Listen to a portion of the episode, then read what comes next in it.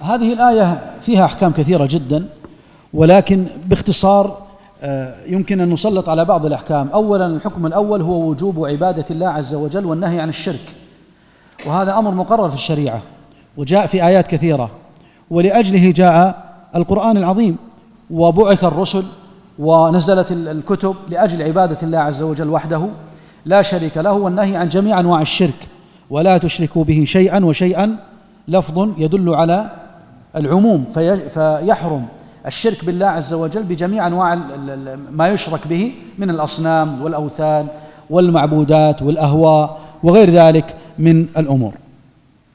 القضية الثانية هي وجوب الإحسان، وذكر الله عز وجل عدد من الأصناف التي يجب الإحسان إليها، وبدأ بالوالدين، بدأ بالوالدين وضم الإحسان إلى الوالدين مع عبادة الله عز وجل في هذه الآية، وفي قوله تعالى وقضى ربك ألا تعبدوا إلا إياه وبالوالدين إحسانا، يدل على عظم حق الوالدين، فحق الله سبحانه وتعالى، حق الوالدين مقرون بحق الله سبحانه وتعالى في هذه الآية وفي غيرها.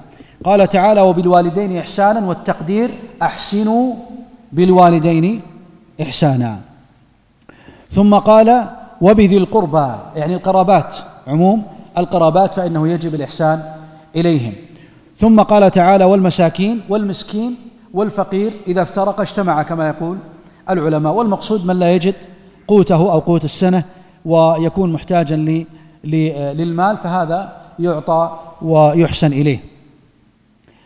والجاري ذي القربى، يعني الجار القريب الذي له قرابة ويكون جار، والجاري الجنب، يعني الجار الغريب الذي ليس بينك وبينه قرابة. وما هو حد الجار؟ الذي يجب الإحسان إليه؟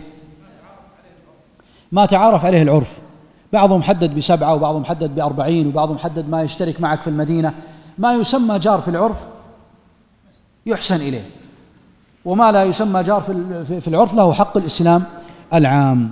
ثم قال والصاحب بالجنب، والمقصود هنا قال العلماء المسافر، الرفيق في السفر، وبعضهم قال الزوجة، والمقصود أعم من ذلك، فكل من يصحبك بشكل دائم كزوجتك أو من يسافر معك أو من يخدمك فإنه يجب عليك الإحسان إليه. ثم قال تعالى وابن السبيل، وابن السبيل هو من؟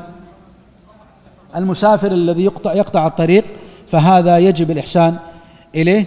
قال وما ملكت أيمانكم، والمقصود هنا العبيد والإماء، فيجب الإحسان إليهم. قال تعالى إن الله لا يحب من كان مختالا فخورا. وهنا نتنبه إلى قضية مهمة، وهذا موجود في هذه الآية وفي غير آية سبقت معنا وآيات تأتي، وهي عناية الله عز وجل بالإماء والعبيد. نلاحظ في هذه الآية وفي آيات سبقت وفي آيات كثيرة في القرآن الكريم أنه يعتني بهذه الشريحة الضعيفة من الناس، والنبي صلى الله عليه وسلم أيضا يعتني بهم ويقول إخوانكم خوالكم، وأمر أن نطعمهم مما نطعم ونكسوهم مما نكسو. وإذا أردنا أن نعرف سماحة الإسلام مع العبيد ننظر إلى شرائع الأمم المختلفة، ماذا فعل الأمم الأخرى كالغربيين وغيرهم من الأمم، كيف تعاملوا مع هذه الشريحة.